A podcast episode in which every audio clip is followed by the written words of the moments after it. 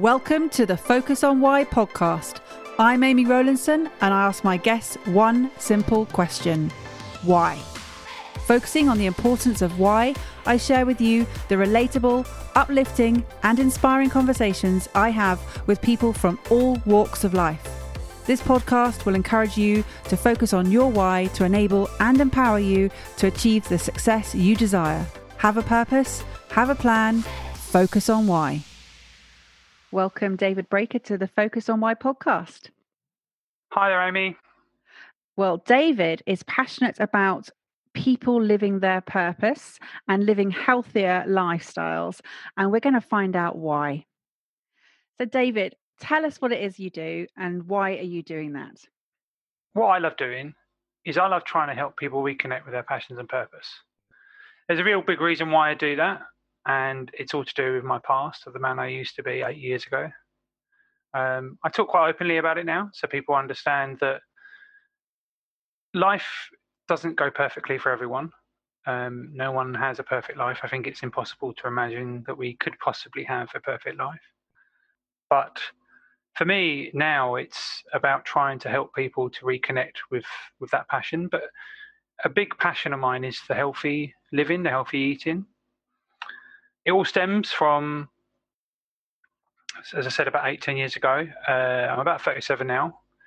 And about when I was twenty-nine, I was living at home at my parents, unemployed, no skills or qualifications. I dropped out of uni, didn't really achieve anything there. I was spending fourteen hours a day playing World of Warcraft, a very well-known online multiplayer game. Um, and at my biggest, I was thirty-two stone. And it's quite hard when you sort of say thirty-two stone and people just sort of can't always imagine it as, as a size. But I was really at quite a low part in my life. And for me, I'm always quite happy to talk about it because I think people need to know that, as again, we come back to no one has a perfect life. And at that time, at my lowest point, I, I'm happy to, I'm happy to share the fact that I was suicidal. I actually wanted, I planned how to take my life. I knew exactly how I was going to do it because, and I know when I've said this to people that they, they don't like it. I've had people say it's really horrible to say that about yourself, but I, I didn't like myself. I hated who I was.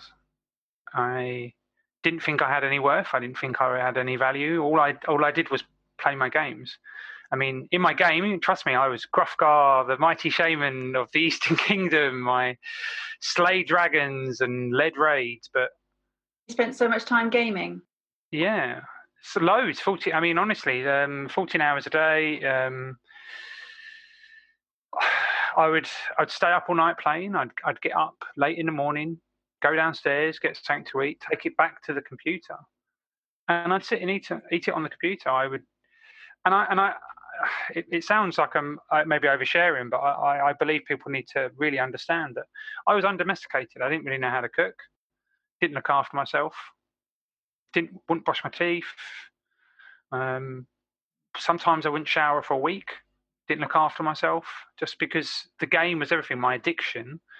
Um, and certainly... Um, I don't, obviously, uh, there has been a lot of bigger call lately from the W H O, from the World Health Organization, about recognizing gaming addiction as a mental health disorder, um, which for me on a personal level was quite a big deal that it's finally being recognized. Although there still is people going, oh, it's just gaming, it's all right. And it's just like, it's so much more than that. Just like any addiction, it takes over your life. And that's, and I think that's what people need to understand is when you get to the point where I did, where you... don't do any of the, for lack of a better term, normal things that we would do, looking after yourself, looking for some form of purpose, some form of work, you know, and some doing something. That's when it's an addiction, when you're choosing not to do these normal day-to-day things that we would do just to the inclusion, you know, just, for, just to do the addiction. Um, So it's quite a big thing for me, and and and I've and I've certainly talked about it openly before. The last couple of years, I've been very open about it, and I think a big why I talk about it so much and why I share so much is because going through such a huge lifestyle change, and it's not just physical, it's emotional, it's mental. It's I'm such a different person, that going through this big change on your own, it's really hard. It's like really, really hard. In fact, I'd even go to argue in some sense, it, it's it's more than hard, maybe even to a degree of impossible to make such a huge change in your life without some form of support, whether it is a family, a friend, a professional, uh, a, a professional service that helps in some way. So I, I find it quite essential that people seek help, um, because if you're trying to do it on your own, you're only going to see it from one perspective. And the way I look at it, if it's if you've stayed the way you are for most of your life and as you are, you're not going to see it from another perspective. You're only going to see it from the behaviors and habits that you set up in your life, that you're not going to be able to see it from from a different perspective to give you a, a new way to look at it. And what help and support did you get? Um, so it's quite a long-term thing. Um, so essentially, the, the, the first help that I got actually was a bit of a wake-up call, and it was from my G P. So bearing in mind, I'm twenty-nine. Uh, I've been unemployed for about six years, um, you know, and was stuck into my game. Uh, and I went for a sort of routine G P appointment, and he took some measurements, weighed me, stuff like that. And he went, "Dave, you're twenty-nine, you're thirty-two stone, you're putting on a stone, maybe two stone a year. I'm going to give you five, maybe ten, if you're lucky, years, and you're going to be dead of a heart attack." Really, just he just came out of it. He just didn't, he didn't mutter of his words. He didn't um and ah, he just said it very bluntly. And it was like a slap. It really was like a slap, just whack. And bear in mind that emotionally, mentally, I wasn't in a great place anyway, but it wasn't until that I really had heard it from an external voice that someone said, "Look, you know, this is what you're, this is what's going to happen to you. You're, you're going to, to be dead." And it actually caused me nightmares for about two weeks. So for about two weeks, I said, every night I had the same nightmare. And that nightmare was, every night I felt like I was a ghost walking into a graveyard, walking up to a gravestone. And it was my own gravestone that said, "David Breaker, he was here, he played games." And that's all my gravestone said. And then the nightmare would end. And it, because the, the, and this is again the thing, when the G P said about that, you need to change your life, Dave, you need to, you need to think about this, he offered me some help and said, "I can refer you here or here." I said no. I said no to him. I said, "No, I don't want it. I'm not good enough. I don't deserve it." Which, it's really hard looking back and thinking about that, actually, that I was in such a low place that I, even when help was offered, I said, "No, I don't, I don't deserve it." I mean, you know, as a person, you know, I, I didn't look after myself. I didn't care about myself. There was no value there. I didn't value who I was. I didn't, I didn't care about myself. So it was really hard to take that sort of initial sort of shock. And it was only after those two weeks that the, with the nightmare, that I went back to the G P, said, "Look, okay, I can't get this nightmare out of my head. I'm really scared. What can we do?" And and then he said again about the solution. He offered, so for the, for the weight loss, for example, he, he offered me medication first. There's a medication known as Orlistat. It's designed to stop your body from absorbing a certain amount of the fat. It's not a very nice medication, to be honest. And as I, I've learned now, obviously, from my experience and my training that I've now done, that it's not a fix. It doesn't fix. It's a pill. It doesn't help. But I took it up because I wanted the quick, easy solution. I didn't want, I didn't want to do the hard work. I just wanted flip that switch, make me thin sort of mindset. I was on a medication for about six months. Didn't really help. Just made things worse, especially when I ate like a whole fifteen-inch pizza to myself. And eventually, I wasn't making any progress. I went back to the G P and said, "Look, again, I'm not getting anywhere. What can I do?" And again, he offered another. There was a service locally, or it's it's called Tipping the Balance locally, but essentially, a lot of people don't know this, but within public health, uh, within the N H S, there's uh, different tiers of healthy eating services. So your tier one is your your G P, your nurse, your frontline people that might talk to you and say, look, we're worried about your your, your weight. Tier two is normally a sort of group-based educational course, which you go along, which actually I now facilitate for my local council. Not not at the moment, obviously, during COVID nineteen, as you can imagine, but once we get past this, we'll get back in and again I'll, and be looking forward to doing that. But the one that he wanted me to go on was called Tipping the Balance, which is the tier three. It's designed for people of B M I thirty-five or higher. And bear in mind, at this time, my B M I was about sixty, which is huge. I'm not going to lie. Okay. Um, and before anyone says, I'm well aware that B M I or body mass index is the worst indicator we have for weight and also the best one. It's kind of that awkward situation. But he, he again, he said about, you know, please look at going for this Tipping the Balance. And I sort of, after that six months of not getting anywhere, I said, look, okay, I'll, I'll, I'll give in. I'll do it. And I'm glad I did it because I got so much help and support there. Uh, they gave you a one-to-one uh, nurse practitioner who talks through your eating habits. She does a food diary with you. But importantly, she gets to really understand you and the emotional and mental side. Um, I'll give you an example. Before all these meetings, I remember being sent to a dietitian at the hospital. Didn't want to go. And she, she was a lovely girl, but she, she, she was twenty. She was a skinny little thing, obviously recently trained and qualified as a dietitian. And she was really trying to help, but she just sat down and went, stop eating all this food, Dave. That, that, that'll help you lose weight. And it's like, it's not enough. It doesn't work like that. It doesn't work like that. It's an, it's an addiction. It, food is an addictive thing. We do it because it helps. For me, it was a crutch to help me manage my moods. And I'll go in later about where my weight started to go on and, and how that developed.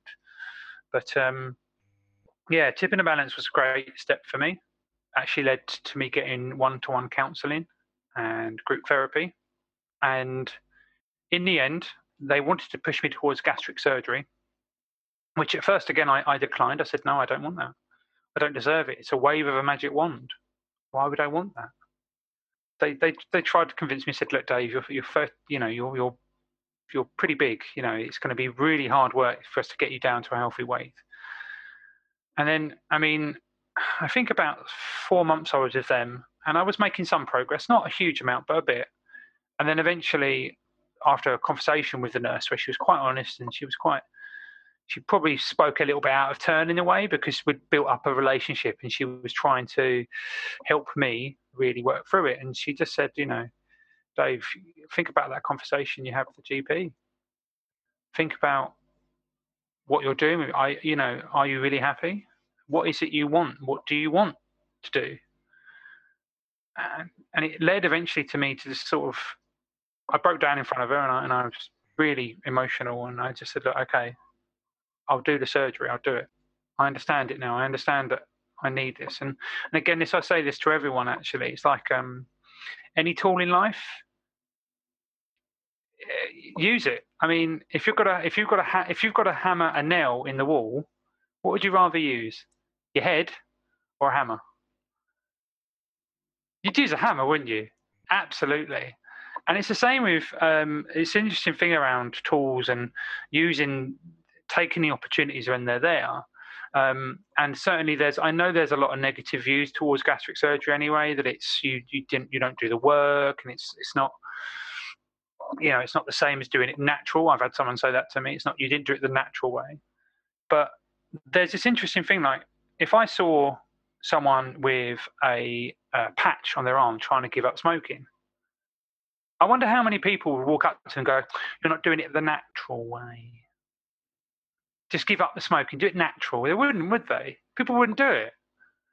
And it's just, it's interesting when you look at it. And and the thing is, I'm so glad I took up the gastric surgery because I was on the waiting list for about a year, just over a year now. Uh, I think it was about just over a year. And I lost five stone off my own back. And that was literally just eating a bit healthier, giving up fizzy, getting rid of sugar in my tea and coffee, eating less, going to my local gym. There's even photos now. I can still see old photos of me in the gym sweating away. And and that was quite an important thing that actually, and that was in fact one of the requirements for me to have the surgery, that I'd lost some some weight on my own back. And again, there was, I had to see a, a psychologist and actually work through some of my emotional baggage, uh, for lack of a better term, that comes around my eating. And then in two thousand fifteen, in February two thousand fifteen, I remember the the, the month and year very well. Um, I finally was taken down to Chichester, down in the south of England, where to a place called Lockwood Centre, which is the, in many ways, it's where they, that centre there is where they first did gastric surgery. They've, they've had years of experience. And I remember the day, I remember dressing up in my little gown, ready to go.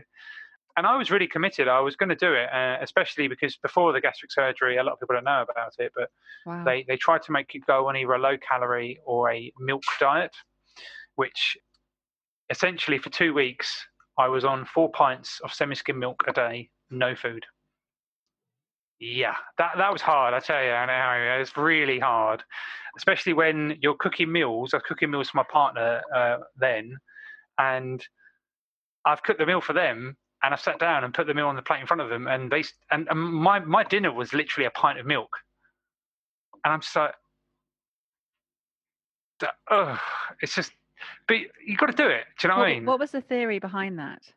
So uh, the reason why they do that is because um, they they go firing keyhole surgery to to and essentially um, the gastric bypass. What they do is they disconnect your stomach from the top and part that goes to your esophagus and your uh, intestines, small intestine. And what they do is they cut it apart to make a brand new one and reconnect it. But they, the problem is the liver sits sort of on top of where the stomach is. And um, if you've eaten a lot of food, normally the liver's quite bloated. And it, it, so if you don't have food in your stomach, apart from the milk and, and obviously that, um, it shrinks, the liver shrinks. So what they could do is much more easily move the liver out the way to do to do the surgery. Um, in fact, I've known people, because I now actually, I volunteer for Tipping the Balance now, when I actually go to meet people that are considering the surgery.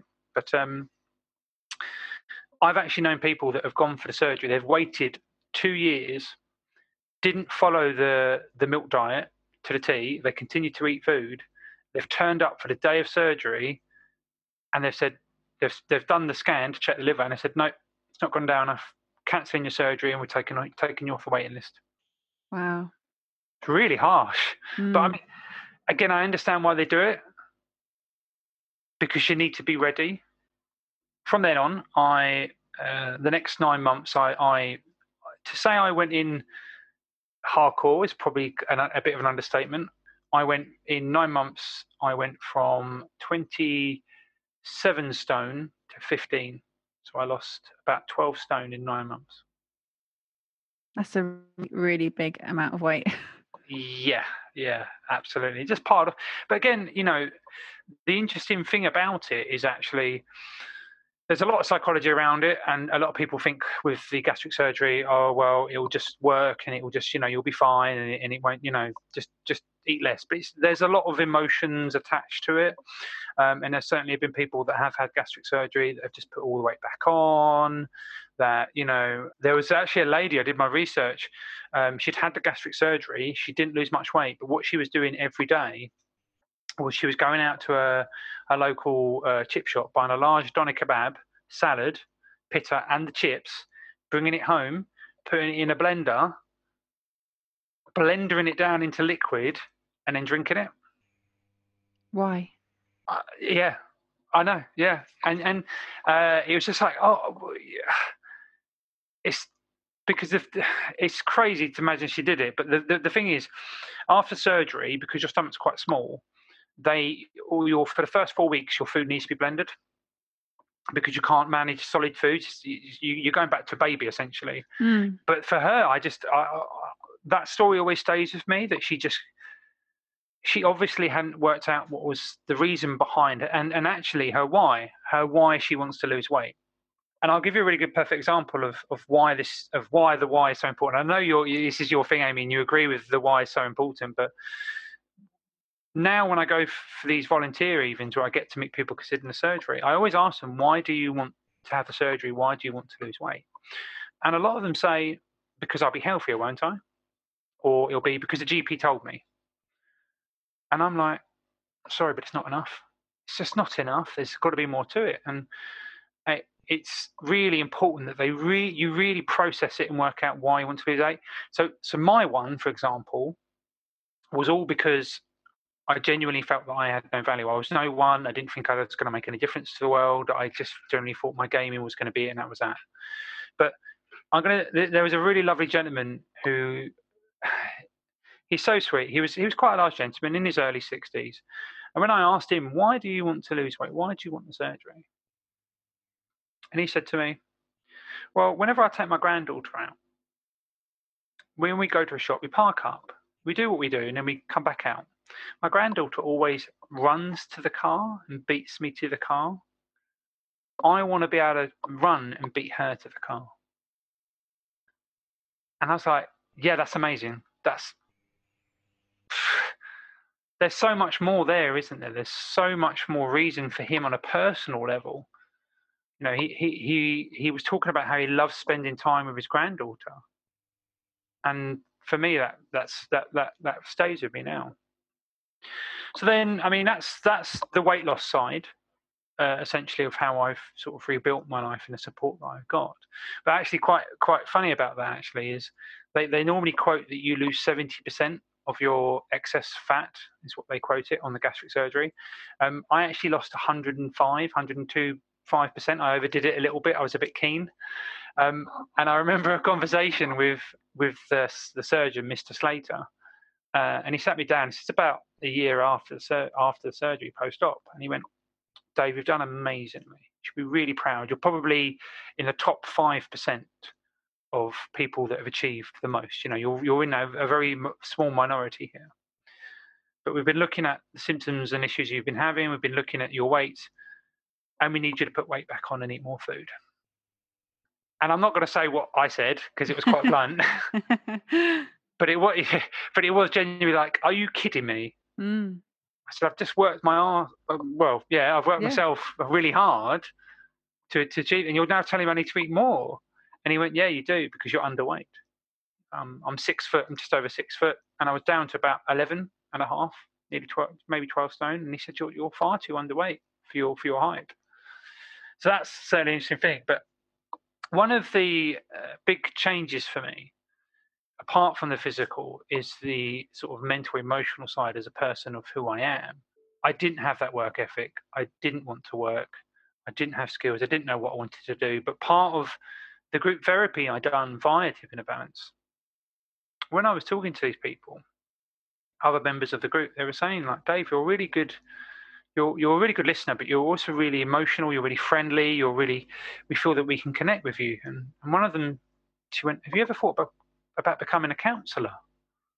No, no, why would I do that? Oh, that's weird. But, but a seed had been planted in my mind. There was this seed of, well, actually, maybe what? Hmm. And then about a month later, I, I, I don't know what came over to me. And I think it was just like, okay, well, let's, let's do this. Let's have a look, Google it. And I found a local course, uh, a level two in counselling skill, uh, listening skills, as they call it, where they teach you the basics of listening skills. Kept on that. Uh, that was a part-time, and that was doable by me because, obviously, I'd been out of education for ages. I hadn't been in employment, so keeping to that strict, do you know what I mean, of learning and pushing yourself was quite hard. But I, I with support from family and friends, I, I was able to keep on with the course, complete it, and get the qualification. And then followed on after that was the level three in counselling studies, learn a little more about the theories. And I came to a crossroads, and it was, well, actually, do you want to do the level four in counselling or the life coaching? And that was, there was, I, I spent a good two months thinking about that, thinking, what is it? What do I want? And as much as I love counselling, I know it works for lots of people, but depending on the theory, it has tendencies not to always be solution focused. It has tendencies not to be progressive and trying to find a, a not a, a way forward for people. So when I looked into the life coaching, I realized actually that's an area I want to be, because it is about trying to understand a person, understand what's what's working for them now and where they want to be, and actually giving them the tools to understand how to get to the end goal. So that for me, I, I committed to that in the end. That was bang, yep, yeah, going to do that. And slowly but surely, I did the life coaching diploma. I finished that off, and I've started my own business. I've become much more entrepreneurial. Help my partner. We uh, I run a joint company. My partner now, where we sell on Amazon, and I've rebuilt my skills and my mindset with the networking and supporting people, certainly around wellness. That I've gone through this huge shift as a person. That when I sort of talk to people about it, sometimes people can't fully comprehend the difference in the person. And I'm going to give you some some perfect examples, actually, that, that sort of summarise, actually, the, the huge difference. So my dad passed away three years ago, um, and I really miss him. I really miss his his insight. He was always a really uh, warm, caring man, and he and he was really worked very hard for us as a family. But he actually died to to his smoking habit. He had C O P D, and and actually to, to his weight. Uh, was a big issue for him. He used to be a, a carpenter and woodsman, eating easily seven thousand calories a day, but burning it all off because he was so active. But in the last fifteen years of his career, he he become a driving instructor, but continued to eat the same amount of food. So he went from very active to not, and it just, he put the weight on. He absolutely just the wild, the weight piled on. He was smoking heavily, and and the sad truth is, three three years ago, um, in the middle of the night, he came downstairs, had rapid pneumonia, smacked his head in the kitchen, and was dead. And I got the call. I, I wasn't living at home there then. I'd moved out with my, my my new partner at the time, and got the call. And I rushed over, and there he was on the kitchen floor. Um, the ambulance pe- uh, people trying to save his life, but he was dead. He was gone. Yes, I knew it was going to happen. Came in, and the, the the sad truth is that he was gone. That my dad wasn't here anymore. Um, and when I talk about this to people, I'm some people find it strange because I actually like to say, in some ways, losing my dad was probably one of the best things that ever happened to me. And I know this sounds strange, because we all deal with death differently. But for me, there are two big things really around my dad that, that, that stay with me. He always used to have this mindset that his that he he used to say to me very regularly, "Dave, I've been drawn a bad hand for life." So he had a very negative mindset that he was given a bad hand, that, you know, his, his glass was half empty. He You know, he never achieved what he wanted to do. He was never really happy. And for me, that really hit home quite hard because it, I think it influenced me with my mindset that, well, that's what my dad thinks. And bearing in mind, uh, I will openly say as well that my my mum for years has struggled with her own mental health. She's been openly suicidal.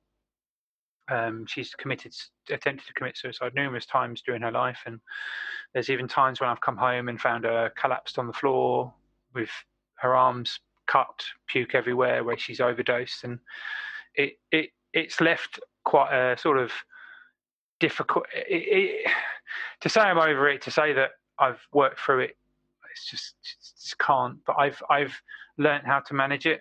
But for me, when losing my dad and realizing that I don't want to live his life like he did, I don't want to be getting to his age and being think and thinking, oh, I've not done what I want. I don't, I've, I've not lived my life. So that's that's a big influence for me. But another thing, which is, and this is a big thing about me as a person. So because I wasn't domesticated, I didn't know how to cook, I didn't know how to bake. My my dad would always, he used to like baking as a sort of uh, hobby, not not professionally, but as a hobby. And he'd always come up to me and say, Dave, do you want to come down and I'll teach you some baking? We can spend some time together. I would always tell him, no, go away, I want to play my game. And I really do hate that about that. I hate that that I was in that mindset that I just, no, no, go away, I don't want to, I don't want to do it. And the sad truth is, the, the sad truth is when he died, I no longer had that opportunity. It was no longer there.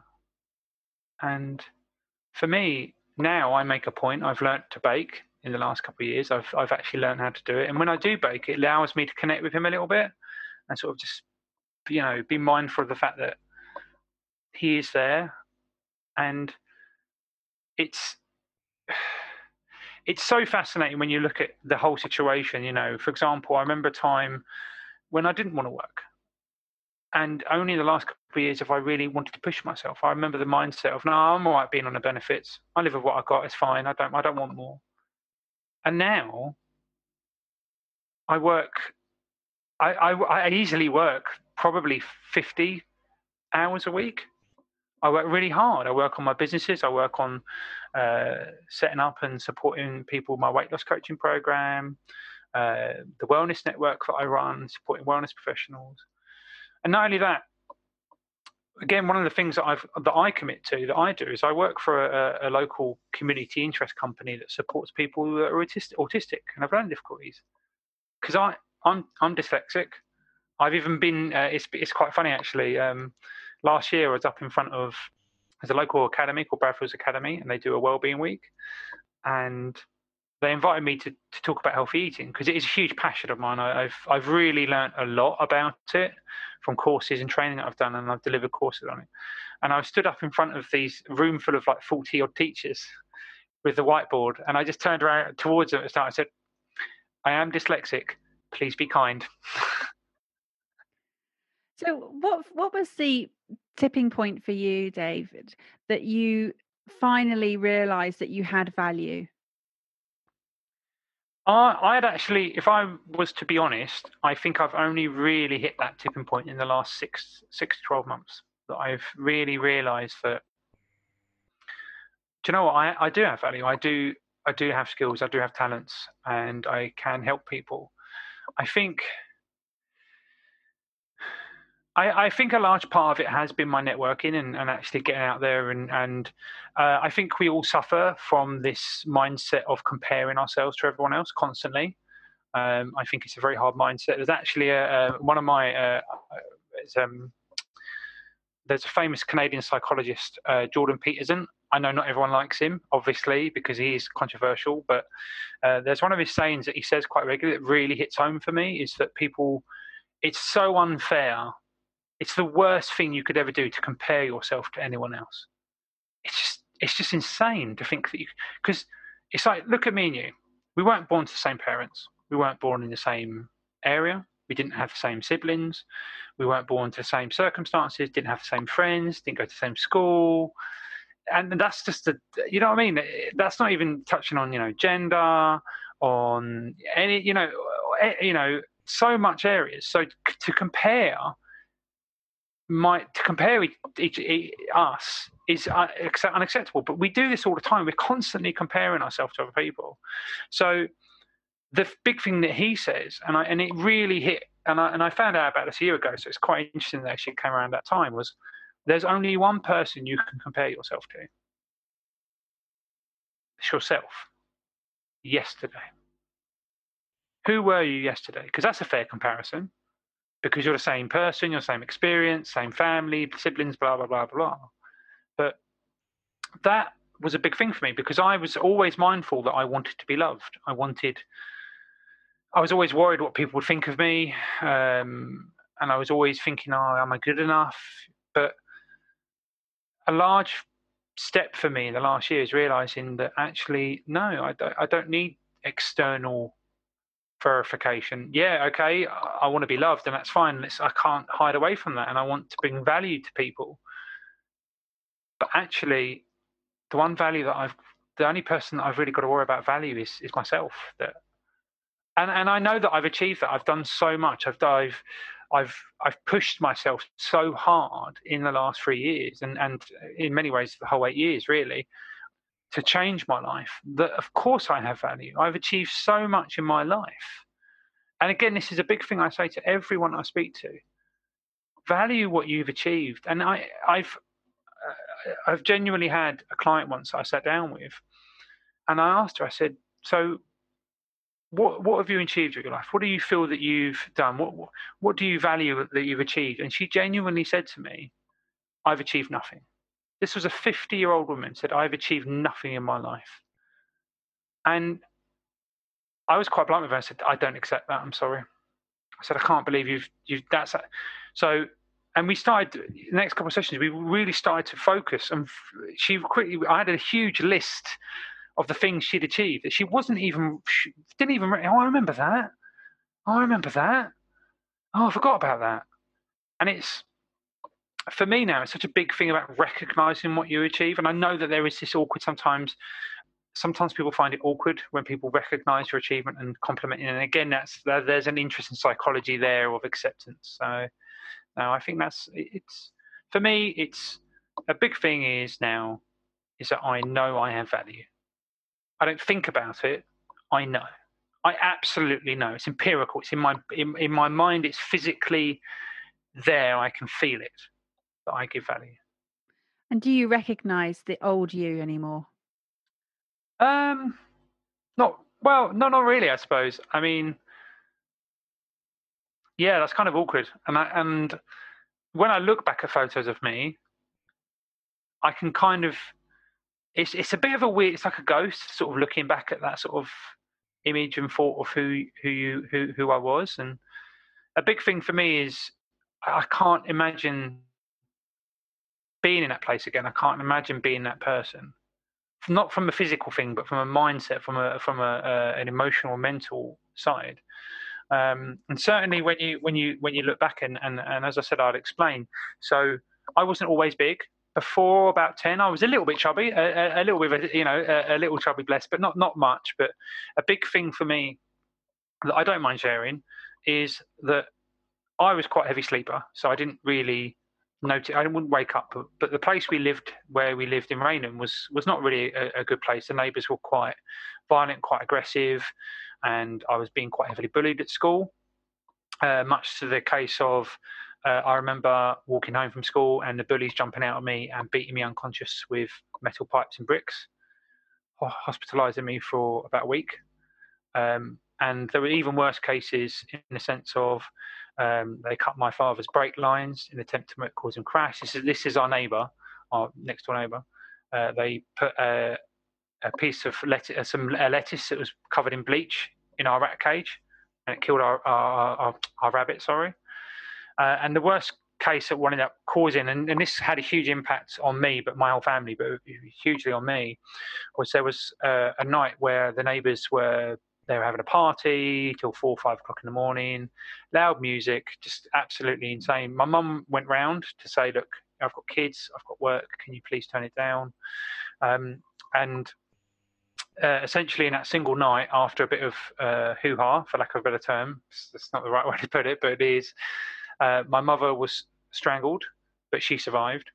Uh, my dad was assaulted by four or five men, uh, a group of men, uh, beat him up. Uh, my sister, uh, one of my sisters had her, her knee broken and smashed, uh, and the other sister um, uh, was raped. And the, the big thing for me is I slept through it because I was a heavy sleeper, but I didn't know what was going on. So I woke up as a ten-year-old in a broken world. Everyone around me was broken, emotionally, mentally, physically, and I and I and I just didn't. I couldn't understand it. I was like, "What's going on? I don't understand why this has happened. Why have we been targeted?" And for for me, that that, that led to me um, starting to evacuate from the world, to draw back because I was just too scared. I didn't want to be out there. That's when I found gaming, tabletop gaming, and then gaming uh, on computers and games. Um, and then it just sort of led to to my growing addiction. And when I look back at that now, I. I I struggle to, to remember it all. I struggle to think about it. Um, in fact, I've even, I don't, before the age of ten, I don't have any memories. It's just blocked out. Uh, an actual fact, with help with a hypnotherapist, I, I know that the exact date where my memories stop is the date of that incident, because my, my mind has just shut it off just to protect me. I've tried to work through that. Not always so easy, as you can imagine, but, um, I deal with it a lot now, a lot better now. I, I, I've learned ways to manage it. And again, this is when I look back at who I was now and my eating habits. It's, it's I'm not perfect. And I never try to pretend to people that I'm perfect as a as a healthy eating professional, as someone who promotes healthy eating. So I do have donuts. I do have the, the you know a balance of food. I always say to people, have whatever you want, but I still struggle sometimes. If I get quite upset or I have, uh, I get stressed or emotional, I, I have to be very mindful of that past, of those eating habits that have been set from a very painful time in my past. Um, but it's it's being kind. I think I think a lot of people aren't kind about it. Whereas I try to just say to myself, okay, it's fine. If I'm going to have a donut, it's fine. If I'm if I'm going to eat the whole packet, well, that's a problem. So, who do you work with now, then, David? Uh, what type of clients? Hmm. For me, a big people, the type of people that I want to work with, if it's the life coaching, for me, it's going to be the people that they're not unhappy, but they're not happy. If that makes sense. For me, it's the people which they just live day to day. They just get up, go to work, come home. They, they, well, I would say live, but they don't live. They they just they just pay the bills and just. I call that existing. Yeah, absolutely. Yeah, it is existing. It is absolutely it is existing. It's but it's but it's it, it's quite for me. Um, when I when I meet people like that, I I, I feel it like a in my gut. I feel this just just. There's that potential there in that person that's not being lived and not being found and explored and, and opened up. And I'd say mo- most of my clients, I've worked with this with them to try and really and uh, realign them with their passions um, and their purpose and in many ways their why. Mm. Because it means so much. And I, I, one client I worked with once, he came with me for a business issue, which I resolved in a couple sessions with him, and it came to an actual point where I we'd finished up with that, and there were lots of things he was saying in keys that made me question something's not right here. Uh, something's uh, th- th- there's uh, there was concern that maybe he wasn't fully happy, and I was like, I knew I wanted to explore with him, and I and I did it in a. It sounds like a really blunt question, but it was the right question. This is the great thing about coaching, is that you can ask sometimes the very hard questions that need to be asked. I just sat there in, I think, the third session, and I said, um, your business is doing very well, which is great. Who are you without your business? And it and it hit him, and he just sat there for like two minutes, just dead quiet.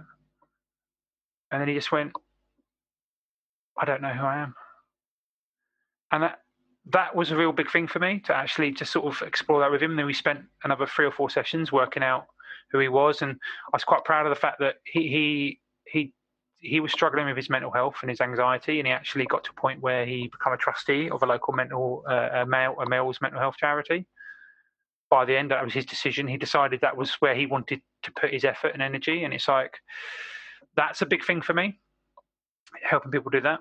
Um, the other type of people that I so that's the life coaching side, but m- I'd say my real passion actually is the healthy eating. It's trying to support people. And again, I don't promote diets. I don't promote exclusion of food. It just doesn't work. Um, so I would be, I'm looking for people that have tried yo-yo dieting. They've been on and off, on and off. They've tried the Cambries. The, they've tried Slim Fast, Weight Watchers. Uh, they've tried all the different diets, which we know don't work. In fact, uh, recently in the last week, I think, one of the doctors on the week the daily announcements for COVID nineteen, they she actually openly said, we know diets don't work. So for me, I was like, yeah, great, get it out there, let people know that diets don't work. So for me, it's trying to find people that want to educate, and that's a big thing for me, is about educating about healthy eating, because there's so much information out there and it can be confusing, and I'm sure you've heard it, Amy, there in the media. Good news, three glasses of wine a day is really good for your heart health. And then literally the next week you get another one come out. Bad news, study says red wine is bad for your heart. And it's like, oh, it's a nightmare to find out the right information that actually is supporting you to live a healthier life. And and again, it's it's it's... I always say this to people, and it's very blunt, and it's a simple fact, and I know this because I've been there. All your money, all your career, all your jobs, all your house, your holidays, your items, your things, your friends, your family, your your life that you think makes your life, actually means nothing, really. The one thing you have, the one thing that you have that is the most valuable asset that you will ever have is your health. So why not invest in it? Why would you spend nine hundred pounds on a brand new Apple phone, but you wouldn't spend the same on trying to lose five to ten percent of your excess fat and live another five to ten years? It's crazy. It is crazy. So your journey as a, and it's been, I've been sitting here transfixed the whole time, and, and is clearly a, the passion is is now coming through, and you, the the the value that you've now got in yourself is is literally shining through the the, the camera, and I can hear it in, in in my ears. What's next for you? So a big a big step forward for me is I uh, at the start of COVID nineteen, I um I invested in a nutrition and weight loss uh, management diploma. Um, I already knew a lot of this stuff anyway because of the courses that I run and stuff like that. But I was like, no, I'm going to get an official course done. So I've got I've got it all behind me, and I'll become a member of the R S P H, which is the Royal Society of Public Health. So what I'm working really hard on at the moment is my weight loss coaching program. So it will be a program which will be designed for an eight-week program. Um, they'll all get one-to-one coaching with me, thirty minutes every day. Uh, they'll get a weekly group where everyone comes together, because I think that's important that we have that group support network. Uh, there'll be a Facebook group which they join. They'll get a four-week uh, food diary, Google Food Doc diary, which we will be going through. And another part of what I'll be developing is each week there will be a course content designed covering different subjects around health, because it's such a big subject. I've it's so funny because I've gone to, I've done a lot of presentations and speak public speaking about healthy eating, and they say, can you do it in fifteen minutes? It's like, no, it's really hard. You know, when you look at food labeling, food planning, you need understanding the Eat Well Guide, the different food groups, understanding the stress involved. It's a big thing. You know, understanding behavior change, activity. It's such a big subject that you can't just talk about it quickly. It's, it's got to, so that's, for me, that's going to happen in the next three months. I'm going to get that all set up. I've already got a cohort at the moment that I'm doing as a sort of trial run, as part of my case study for my course. Um, and that's a, a really valuable. I'm learning a lot, which is great. But um, I, I mean, even that, that, I'm so proud of them. One of the young, uh, one of the ladies on the program, in three weeks, she's lost eleven pounds. She's pushed herself really hard, which again, um, I'm supporting her through that and actually trying to get her to balance it out a little bit, maybe, you know, slow it down a little bit, actually, because it's about, it's not about the short term, it's all about the long term and changing the mindset around it. But that's a big thing for me, because, do you know what, let's, let's be honest, Amy, I, I've got to be honest. It sounds quite horrible, but it's, just, it's a joke, but it is true. I think people are struggling to self-isolate from their fridge. Let's be honest. They are, okay? Right? Because we're home. We're either furloughed or we're staying safe at home. But if we haven't got something to drive us to, we haven't got a passion, a purpose, which is pushing us, then we're going to, you know, boredom's going to kick in. Boredom's a huge motivator for overeating. And I, I am genuinely concerned that we are going to have an even worse obesity crisis. And when even you look at the figures, three years ago, they did a, they did a study based on B M I. They found that two thirds, sixty, about sixty-two, sixty-four percent, no, sixty-four percent of the adult population are considered overweight or worse, according to B M I. That's scary for me. That's right. That's shocking. Yeah, absolutely shocking. In the, and this is, that's just, so two thirds of our adults are considered overweight. Now, don't get me wrong, there's a huge subject around B M I, whether it's appropriate or not, and whether it's it's awkward, but it's the only thing we've got. But when you look at it, for example, diabetes. Diabetes is one of the biggest costs on our N H S at the moment. It's huge. And it's going to get worse. They, they are estimating easily a two hundred percent increase in the next two, uh, ten years of the costs. That's insane. Okay, and and it's there's so much to unpick with it all. When you look at the the support, and I get really frustrated with supermarkets and food, just, you know, because when you look at the information, and again, I I, I say this to people: do do we think supermarkets care about you being healthy? Really? No, they don't. I don't, they, they might say they do, but actually the one thing they care about is money. So for me, it's such a huge thing to educate people on this stuff, because I could sit there and tell and tell someone, all right, you need to do this, this, this, and this, and this, and this. You're doing this wrong, this wrong, this wrong, this wrong. You need to do this better, do this better. That's useless. It's absolutely useless. It's not good. It's, it's an external motivating. They're not gonna. They're not gonna commit to it. It's all going to be about them educating themselves. That's why the course is. That's why the course will be there, so people in their own time can put the effort in and learn, because then they can choose. They can choose whether they want to do that or not.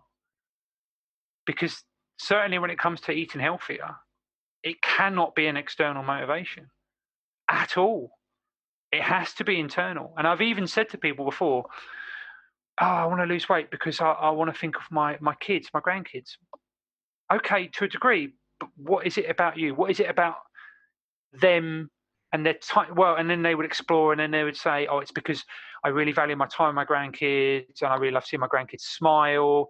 And it's like, okay, great. You're now recognizing your motivation, because there's guilt to lose weight is never, it's, it's not a great place to be. It's not a positive thing. We want it to be as positive as possible. Um, and yeah, I, that's what I'm working on. And I, and I'm, I'm, I know I'm going to smash it out of the park, because for my own sense of making the changes and actually getting this program set up, but actually, do you know what? I have had so much time, money, and effort spent on me to rebuild my life. I am by my darndest, I am going to put that, give that back to the world, because that is so important. If I cannot give that back, it's more, it's more than just me, isn't it? There's a whole world of people out there that are struggling daily with this. If I can give back a bit. So your your your gravestone is not going to say he was here, he played games. What are they going to say now? He changed the world. Amazing. And how does that feel? Amazing, because um yeah, you know, because change only happens when a, you know, so many times people can just stand there and say, do you know what, I'm just gonna, I'm just, no, it's fine, I'm not gonna change, it's fine. There are problems in the world, but I'm just gonna stand by. And I'm saying, no, no, I'm not, I'm not willing to stand by. I'm, I, I'm going to put the effort in and educate and help people, and say that actually you, you, you, you have your health. You, if you want to lose a bit of weight, if you want to be healthy, if you want to feel fitter and have more energy, I'm going to help you. I'm going to do it, because it's just worth so much. It's going to, it's the way I look at it. And this is what I say to everyone. What is five, ten years worth to you? Can you put a value on it? With, with your loved ones? Doing what you love, with spending, you know, be, building that connection. Well, you can't put a value on it. And if I can help to achieve people that, to, to let them live longer, live happier, more productive lives, and and feel that they're achieving something, then then as far as I'm concerned, I, I have a moral obligation to do everything with my power to help them achieve that. Wow, that's amazing. So David, thank you so much for coming on the show. It's been an absolute pleasure listening to your journey, and I just want to say how incredibly impressed I am of where you've come to now from where you were before. It's just been unbelievable, that transformation. Have you got a final message for the audience today? Um, I f- think for me, I think the final thing I'd say to everyone that's struggling at the moment is struggling with their with their weight or with their health and and and and that purpose. Be kind to yourself.